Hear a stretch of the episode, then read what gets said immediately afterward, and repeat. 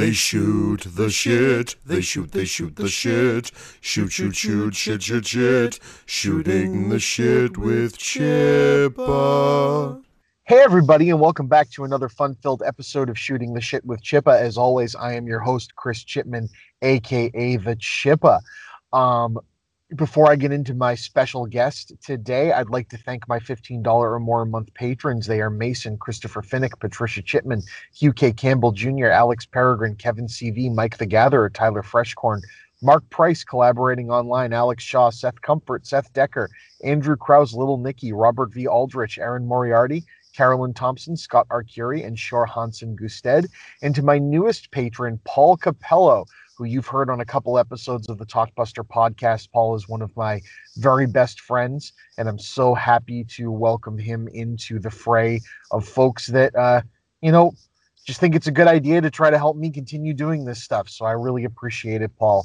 Um, this show, as a lot of my recent shows, is brought to you by Skeeter Plays. It's another one of my very best friends, Steve Brennan, who also worked with me at Blockbuster, just like Paul has started a Let's Play channel.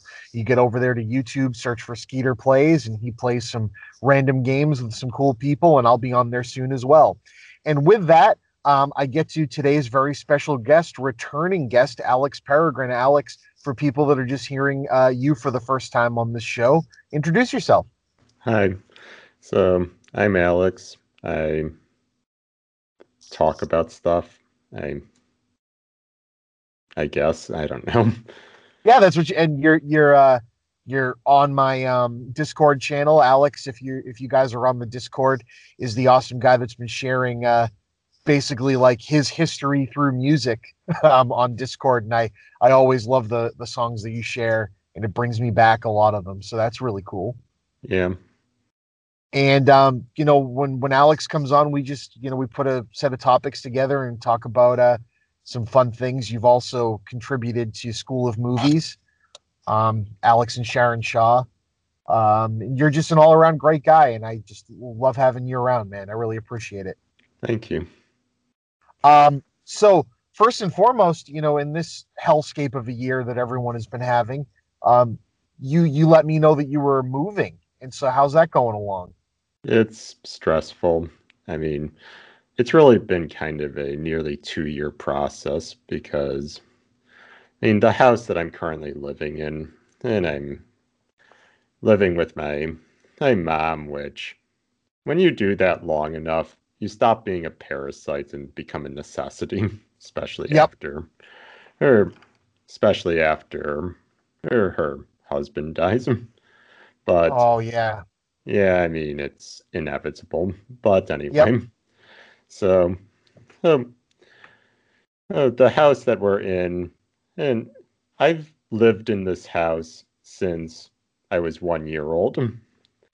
And it's a fairly big house, which made sense with with a family of four, but it doesn't really make sense anymore.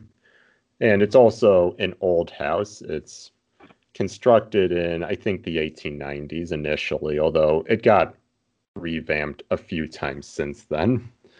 Remember that for a long time, there was just a window that was just facing wall in the first floor bathroom because the kitchen was put on, but that wall wasn't changed for the longest time. And I was fascinated with that as a kid. yeah. So um, do you guys have selected where you're going to be moving to, or yes, is it we okay? we have a place lined up, and we're we're in the process of packing just so much stuff to go there. Is your new house uh, newer construction? Yeah, it was- or It was constructed in either 2000 or 2001. all right. So there's there's an improvement. Yeah, just not dealing with old house problems such as this current house. I guess, well, first off, the walls are plaster, so something I had to do was I had to run Ethernet just to all of the places that need internet because plaster walls are basically a Faraday cage. yes, they are. But, but, but also, I guess the house was settling, and so something that had to be done was putting putting steel beams with essentially jacks in the basement in order to hold the house up. Uh, yeah, I've had to do that with mine. yeah. It's, I guess, houses weren't really constructed necessarily with the best engineering back in the 19th century. No, no, no, no. Let's just put them on these loose rocks and see what happens. Yeah, and let's also use nails instead of screws. oh my. Yeah. Um so you said it's been nearly a two year process. So what's um what's been uh holding it up? Um, Just no one nobody wanted to buy it all that time. I gotcha. Okay. So have you always had the same house in mind for where you wanted to go? I mean, I would imagine that was kind of a recent choice, right? It's a very recent choice. I mean, yeah. it's something where I was really concerned about the possible house we might move into just because I kind of have issues with places being too bright. But yep. Uh, and apparently a trend in newer houses is just put sunroofs everywhere. Yeah. Yeah, which which for someone with sensitivity to things like that is just like this house is trying to hurt me. Why? Yeah. But the house that we found is almost perfect as far as what I like. The only thing that really needs to change is just that the west facing. So the the front door is on the east side and the west side has the living room, the sunroom, which I'll be spending as little time as possible inside uh-huh. and such and there are some fairly big windows, but we're going to look at maybe getting drapes or something to kind of lessen that a bit. It doesn't have to be 100%, it just has to be, I don't know, 70% as bright. Right. But will uh will you will you have to do crazy wall ripping and ethernet running in the new house or is it actually designed with the current world in mind? Well, I mean, in the year 2000 they didn't really i mean wireless networks existed but weren't really a thing so right it wasn't and also i don't think houses are necessarily constructed with that in mind i think it was just that because of drywall and other such changes to houses that doesn't block everything. Yeah. Yeah.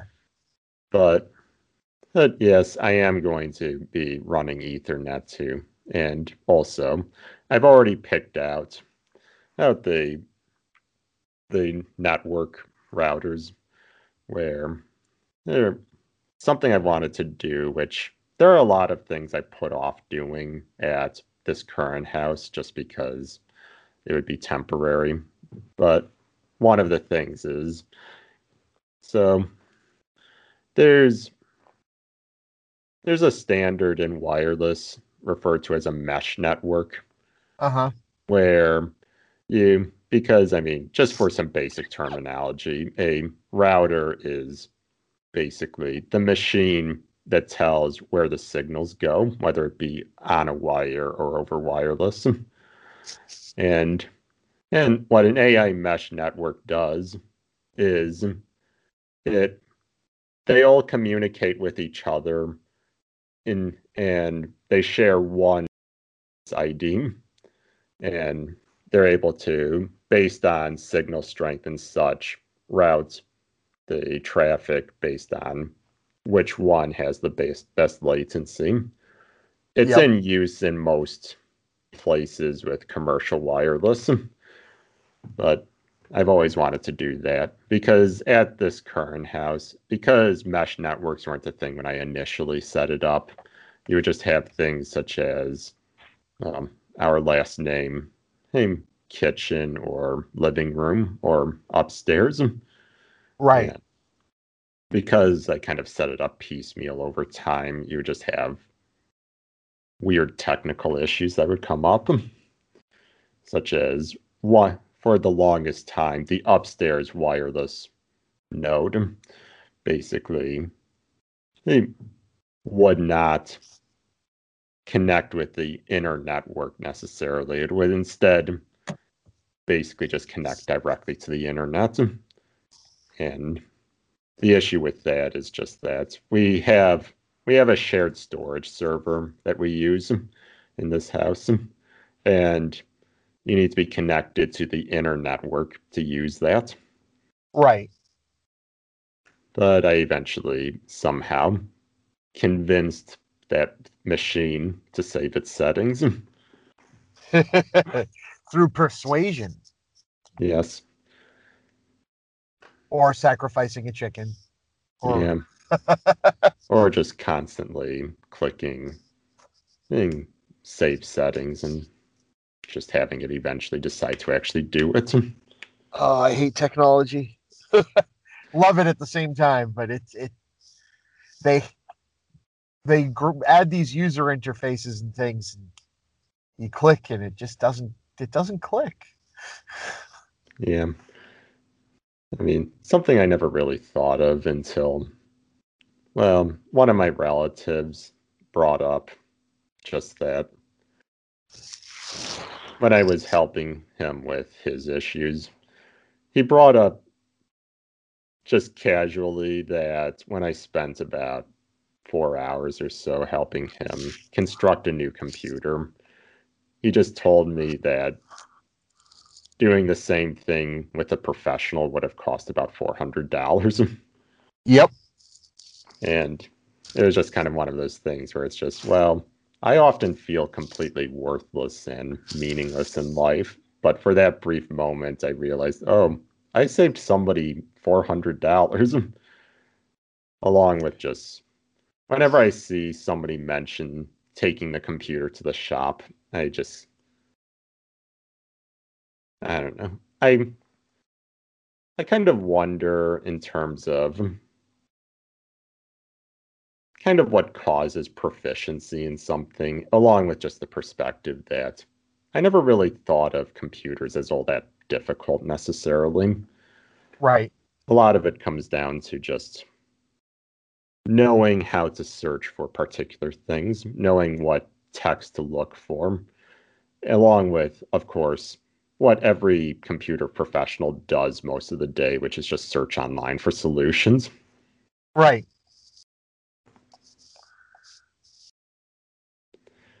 But yeah, so the new house, something else that I get to finally do after having all my stuff in boxes for 19 years is oh. I, well, all my, because during college, I, I had changed the room that I was living in, in the house, and I had boxed up all of my movies, video games, and such. And they've just remained in those boxes pretty much all this time finally I get to do some shelving and put stuff on display. Excellent. Yeah. I've got pretty big canvas in the basement to do that. Great. It's I love I I love displaying physical media and stuff. I, I don't know. It's just it's very um it's very comforting to me. Yeah. I I strongly prefer physical media. And I've also, well, have this one theory in terms of why there's a lot of nostalgia for video stores is yeah. because it's physical media. And also because when you go there, unless you're unless you spend a lot of money or something, you are making a narrow decision and you have to commit to that decision. Yes. So you don't. It's a lot. The, Go ahead. So you don't get the whole thing where there you start watching something, get bored, and then Netflix just makes it super easy to just watch something else. Right. When you, you know, I, I completely agree. I was talking to a lot of people about that, about the, you know, enjoying film doesn't mean you don't have to be watching a good movie and you don't even have to be watching a movie that you like, you know. Um, but like when you go to a movie theater, you're paying to sit down and watch that movie. So you've committed to it. You know, walking up and leaving, you know, there's it's not a huge loss, but there's a loss. You know, it's okay. I spent, you know, 15 bucks and I got the popcorn and I got the drink, you know, and I'm I'm here for an experience. You know, I'm gonna I'm gonna sit it out and I'm gonna see it, and then I'm gonna be able to have an opinion about it after. And uh, people, you know, you didn't you outside of like getting movies for your kids, which you're just putting on to kind of have in the background a lot of the time you sit down and grab a rental and bring it home, you've committed to that evening or a couple of days or whatever. If I'm going to sit down and I'm going to make it through this, even if it's awful, and then you're able to have an opinion about it. But yeah, everything's on shuffle.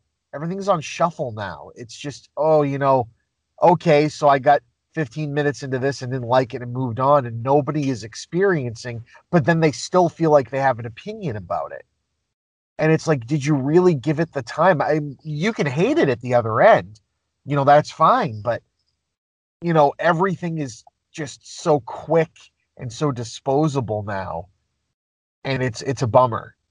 Because i've i've bought video games you know back in the day that ended up being games that i just didn't really like. And it's like i own this. I'm going to try to make it through it just so i can have an opinion. You know it's it's a very different world when you don't have it physically when you don't have to make that commitment. Yeah along with just the the issue that you, you look at any contract about digital medium they basically you don't own anything no you don't own a damn thing when that's, you I, yeah go on i was saying that's why i you know outside of digital videos and movies that i've won through things um, I I like having a digital media library. Um, I like it because I can you know go on my computer or go on my TV and click and you know watch the stuff that I own. It's great without having to move something around. But if I'm purchasing a movie, I always try to get you know the the Blu-ray DVD digital combo. And if it doesn't come with a digital, eh, so what? You know what I mean? That's not my main reason for getting it. I'll I'll use the digital you know, first and foremost if I have it, because it's just a lot more convenient with children around to, you know, not be fiddling around with DVDs. But I don't know. I want to own that movie forever. Like, and I feel even like with video games now, um, even though you still have a physical disc, you know, for a lot of them, you don't really own it. You know, all all PlayStation has to do is go, yeah, sorry, we're not going to do the digital handshake for that anymore because we don't have the rights. And then because you need to be connected all the time to do that, you don't really own that game either. And that's messed up. You know, I don't like that. Yeah. I the way I kind of regard just things in general is if you don't own it physically, you don't actually own it. Right. And I also, I just find value in them as physical artifacts, as just as an object of arts itself, to have the game or the movie or whatever it yeah, is. That that box, especially when they, you know, go all out and make it something clever, you know, like the, the but that box, you know, box art, what's written on the back and everything, that's a that's equally as important to the movie or the game as the game itself. You know, I I was talking to someone the other day about um, the lack of instruction booklets. You know, everything's digital now on games. You know, and but that that insert, that instruction booklet, that was like a thing of of joy. You know, in fact, a lot of the times when I'd buy like, you know, an old NES or SNES or PlayStation game, the first thing I would do when I got home was, you know, unpackage it and open it up and read through that manual because it's like this is this is what you do before you play the game. You know, this is oh wow, I can do that. Oh, I get that power up later. Oh, this is so cool. And you know, furthermore, there were games for a while that were putting Easter eggs and fun bits in there. I, I remember the Silent Hill Shattered Memories game on the Wii actually had a Konami um, call center line to like help you play the game that was an in-game phone number. And it was an easter egg and if you called it the game would say sorry we're we're picking up from gps that you're in silent hill and we can't help you and they'd hang up. And it's like this is awesome. Like i want more stuff like this. And you know how many times did you go into a video store when you were a kid and run to the horror section or run to the sci-fi section and pick up a cover box from an older movie and rent it just based on what the picture looked like or what the back looked like? And that's completely gone. Now you have the full trailer and description right there in front of you and it just yeah it's more at your fingertips but i feel like you're not watching as much on a whim anymore. It's searching for precisely what you want and that's it. Yeah. I mean there is depending on how you use the site you actually can get kind of a simulation of the video store experience browsing letterboxd yes yes. Because when you just do a search for whatever they just give you the name and the poster and you have to click through on it in order to find out more there's some I love, I love letterboxd so there's a movie that i just saw while i was just checking because i built an account and just put down the movies that I saw and such. So I had to go through just a lot of things. And, and I just saw that there is there is some Spanish movie by the name of Magical Girl. Oh. And oh. I just kind of figured, oh, well, that vague topic is interesting enough that I'll just find out blind what this is. and it turned out it's just kind of the bad type of art film where yep it's where it's really just the plot of an episode of Alfred Hitchcock Presents, but because there's there are long stretches of silence and such, and and people are really indirect about things, things that seems more prestige than it actually is. I I don't know how to describe, but yeah, I oh, I, I, I get what you're saying. Yeah, but that was just something where I don't know if I would have picked that up from a video store as a kid, just because kind of my entry point to it is just because as of just its tie to that genre of mostly Japanese TV shows. Right, of course. And, but yeah, that's. So anyway, hey, I'm, well, today actually, I'm going to go to the new house and get measurements for shelving and look at various things, such as something I want to do is I want to put smart light switches and such throughout yeah. the house because much of it because of just how oh it's nice to just have a light switch that you just kind of click on and off. It doesn't really have a set position in either direction. One of the annoying things about my current house is just that there will be light switches on either end of the room and they just so you can end up or in the kitchen, there are actually two lights in particular that have three light switches. Oh, jeez.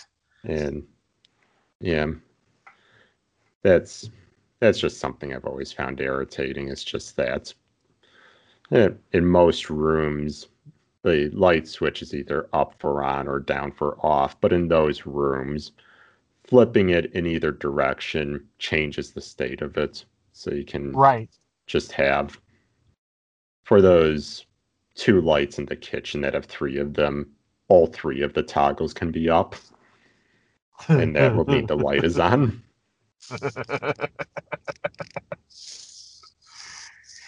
yeah, I find that stuff annoying. Yeah, it kind of bugs me on. I, I don't know. It just kind of bothers me in kind of an organization way. No, of course, yeah, and if you can, uh, if you can alleviate stuff like that, it just makes your life better. Yeah. Not getting along, hung up on stuff. along with just being able to check on the phone whether or not a light is on or other things that we're going to look into doing is smart garage door where Nice. you just you don't have to worry wait is the door open you can just check on your phone it's just oh oh it is open and then press close or whatever That's awesome. along with how uh, well amazon is doing their key they call it amazon key and basically you just give them access to your garage and they just put the packages in there and if you're worried about porch piracy Yes, which is a big deal. Um, I, I speaking of Amazon, I like you know now now that they're doing smart keys and access to your house. The only thing that's stopping Jeff Bezos from actually being Santa Claus is greed at this point. Because Yeah. he, like he can, yeah, I'll just do it all for you. Your kids need gifts, don't worry, those will appear under the tree. We're cool. Yeah. Although um, I'm kind of kind of under the impression that I was just looking at the things that are Amazon key supported and I noticed that well I think most of them have a security camera component to it, Right. which is probably just liability for Amazon itself. Just Yep. you have video recording of what the delivery person does. yeah. Yeah, I could see that getting bad if they didn't. Yeah. But so on on here I, I noticed just because this is a topic that's that I actually care a lot about um, or that that interests me. I haven't played the game, but um, I liked this note you put about Last of Us Part Two. yes. Um, and I was wondering if you could. And again, I I- don't mind spoilers, but I'll tell everyone else if you haven't played the game. Spoiler alert! But you know, I you put down here, you know, uh, uh, forcing a player to do horrible things. You know, in in the case of if it's done poorly, which it sounds like you think it's done poorly here, so I'd like to see. Um, it's actually you know a big fuck you to the player and not some deep philosophical exploration of anything. I, I remember feeling this way God many times, but one of the big ones was that segment in um, Call of Duty Modern Warfare 2, I think it was, where the game forced you to play out uh, a terrorist um, assassination basically at a airport, and it was in slow motion and it was hyper glorified and awful, and you're basically just running around offing people, innocent people, and I get that they're trying to put you or their the idea was that they were trying to put you in the shoes of the other side for whatever reason but it just came off as being exploitative for no reason. And i don't know if you could i don't like it when they do that in games. I don't like it when they do it in movies uh, you know without without a point. But um touch on Yeah. this a bit more. Like what's going on in the last of us 2 in particular that you felt was that way Okay, so first off, I just want to preface this because The Last of Us Part 2 is a game that all of the worst people on the internet are using as a recruiting point to get people into the alt right. So, yes fuck they those are people. I fully support all of the LGBT themes in this game. I think that it's nice to have a game with this high of a production budget. It and clearly got a lot of consultation on how to handle this properly and such. Anyway, time to shit on the game a lot for reasons that are not that. Yes, I've I've also heard that that particular aspect of the game is handled brilliantly, um, and just the the representation is so great to see. So yeah, good good on you for that game. yeah. Yeah, just the scene where because there's a there's a 13 year old transgender boy in this. And Oh wow, yeah. And just that yeah, he ends up as a companion of one of the characters you play as. And and it's that he's running away from his his religious cult basically. That ah, as you do. because they would not they would not accept his gender and there's just a moment where I mean you confront and kill about 15 or 20 of them and they dead name him. And the character you play as so he's just so the character's the transgender boy's name is Lev and the character you play as is Abby. So Lev is just asking hey Abby hey did you hear any of that? And she doesn't really commit to anything. And he even asks, Do you want to talk about it? And she says no. Where it's just something where she just seems to understand, yeah, I don't really, I get what's going on here, and I don't really need to pile on anything more to the situation. Right. That's that's a detail where I just kind of understood immediately. Oh, Naughty Dog actually put the effort in. Yeah. But anyway, Cra- cr- crazy, crazy where the creators of Crash Bandicoot have come to. yes. Yeah. Anyway, so there are a few moments that are just okay. So the whole plot of the game, again, this is just massive spoilers. Just beginning to end. I am going to spoil the ending of it, if that's okay with you, of course. Yeah, that's fine. No, I I will play it, but I I am not a uh I'm not a knowing what happens ruins this scenario for me kind of guy, especially with video games. Yeah. So the plot is kicked off when and so are you familiar with the first game? I am. Okay. So um, it starts off a few years after after Joel murdered all of humanity's hope for the future in order to save Ellie.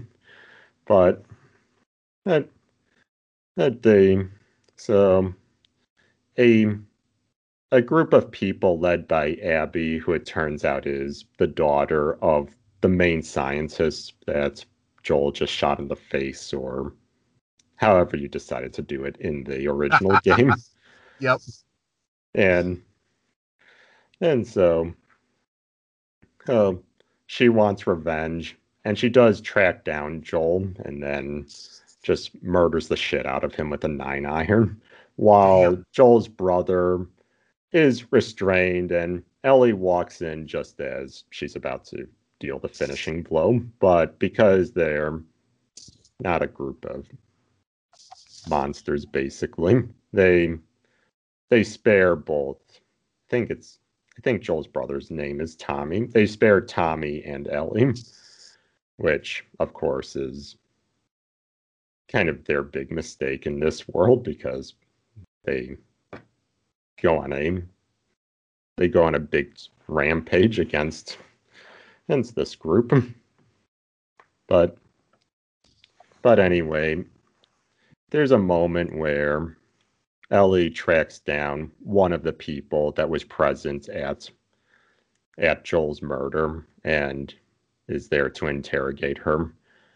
And at some point, the game, when this person is just refusing to talk, the game just stops, basically, just idles with a button prompt and Ellie looking furious, holding a lead pipe and Oof. at that moment, it was just, you know what? No, I'm not going to do that. And I just sat there for about three or four minutes, and the game just did nothing. And it was just, no, I don't want to torture somebody. That's tasteless. That's just crass. If you're going to have torture in this, don't don't act as though making me press the button is going to mean all that much. But right, exactly. But anyway, hey, the game just sat there and it was just fine. I'll press the button and and of course Ellie just starts beating this person.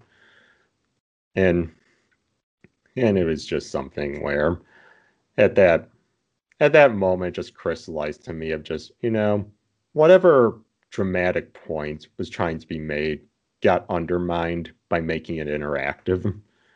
Yeah. I did not feel it the way that I kind of phrased it is is just that. And you just have a game that just says, says press square to torture. And it's just, no, I don't want to do that. Press square to torture. I'm going to sit here and wait for another option. Game sits there for a while. Fine, I'll press the button. And the game says, You monster. Yeah.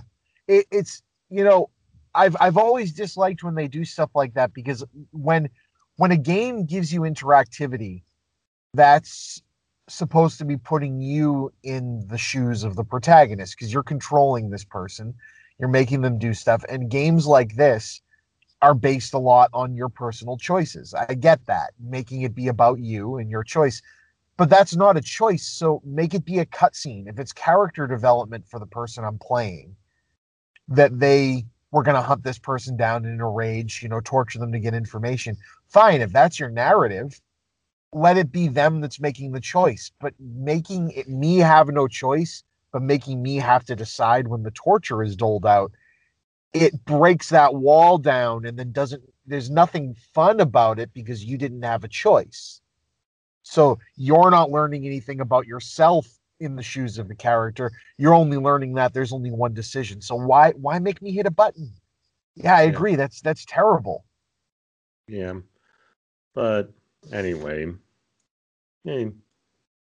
at the very end of the game, because of course, yeah, I always find it amusing when you just see think pieces talk about The Last of Us, either part one or part two, as being some great, great artistic achievements of video games. But the problem is that there's still video games where uh-huh. you kill a lot of people unless you're supernaturally good at the game because they put you in a lot of situations where you basically have to kill everybody. it is a game that has stealth components, has a stealth component to it, but it's just and also kind of encourages the stealth component because you get almost no ammo at least on the higher difficulties and and aiming with an analog stick is misery. Right. Um, but yeah. Anyway, at the very end of the game, which kind of did something that really bothered me on a storytelling level, which is essentially the game had its ending and then just went for another two hours after it. Really? Where, I mean, the proper ending to the game is just there's so part of the conceit of this game is that you play as both Ellie and Abby during it, where you start the game out and you go through, you're just Ellie having a miserable time in Seattle trying to track down and Abby, and that's and such. And then eventually you get up to a confrontation with Abby. And then the game goes back to the first day in Seattle, and now you're playing as Abby and going through her story, and that's where things such as her, her linking up with uh, the, the with Lev and his sister come up. But but anyway, they they the proper end to the game is just that. And I mean, Abby decides not to kill Ellie because basically Abby gets the superpower of the player controlling her for that fight. Yep. So, so she decides not to kill Ellie and Tommy, and also Ellie's companion throughout this is uh, who basically it turns out is pregnant and oh. and just that Ellie through Ellie earlier on just in a fight unknowingly killed a pregnant woman and Oof. you just think oh so oh they're going to pay this off by Abby also killing somebody but Abby's whole trajectory is just that she becomes less of a shitty person but but anyway, hey, the proper end to the game, hey, without a sequel hook, it's just that Ellie goes and lives basically a married life with Dina and her baby. Hmm. Right. And, But and if they needed to have the sequel hook, they have the scene where Tommy just shows up and says, "Hey, there are rumors that Abby is in Santa Barbara, living in a beached boat there, and we should go do something about that." If you need to have the sequel hook, but they just decided we're going to actually do something there, and and they introduce a new faction of slavers just for this last bit of the game that had no they did not exist until they just needed bad guys for you to mow down Right.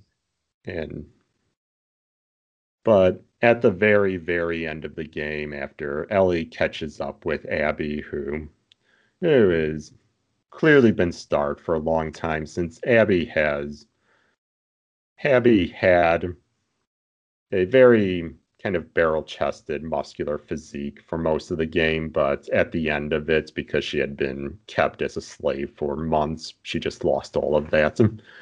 And Ellie just decides, even though she had basically rescued her from essentially being crucified, Yeah. Ellie just decides, hey, no, we're having our final battle. And when that started, it was just, you know what? I just evaded Abby for several minutes. It was just, you know, let me just not go through with this. This is just miserable. But because the game has some huge, deep points to make, of course, they forced me to have this Right. fight. It was just something where it was just, you know, um, just get to the point where you just have a show of mercy, which, yeah, the game made the game made me miserable, but it did not make me miserable in a way that I felt was really intentional or on an artistic level. I just kept thinking of it in design terms, in terms of just what Naughty Dog is trying to force out of the player. And Right. when you're thinking of the creator rather than the creation, it has failed. Right. I agree. Huh. I mean, but anyway, I I don't like this game. I don't recommend it. It is in terms of the actual playability of it, it is clearly a game that had a hundred million dollar budget, so it is mm, Right. incredibly refined. Although a lot of the I played it on survivor mode, which is the second highest difficulty because the highest difficulty just gets rid of the interface for the most part, and I didn't want to do that. But I I play almost every game at the highest or close to the highest difficulty because at least for AAA games anyway, they're kind of the way they're kind of designed is they design the highest difficulty and then they just essentially put in built-in cheats for all Right. and that so i mean there are many games where their idea for the highest difficulty is they just make everything a sponge But Right. that's usually but usually for AAA games it's just something where you play on medium and it's for someone that's been playing video games since they were 6 years old it just comes across as almost panderingly easy Right. But anyway, in in survivor mode, there are encounters where they basically just give you a whole lot of hyper competent enemies that are doing things the way they actually should be doing, doing multiple person sweeps of an area, checking all the corners and such. And because this is a game that doesn't give you a lot of ammo and such, taking away the stealth aspect of handling the situation is just. I eventually got through that because of just being able to. I'm also always hyper aware of kind of the game decisions and the artificial intelligence. So eventually I got into I found kind of a corner where I was able to melee people to death and then the other people would just stay out off in the far distance. And after a while of them not seeing you, they go back into searching for you. Right. So it's just kind of odd where it was just, well, they know I'm behind this bookcase, but because they did not make a move on me for a while, they're just cycling back to the search mode. but yeah. Also, I kind of felt the best moment in the game is is when it just kind of embraces being inherently ridiculous with this boss that you fight as Abby in the basement of a long abandoned hospital that is essentially just about 15 or so infected that have just kind of merged into each other.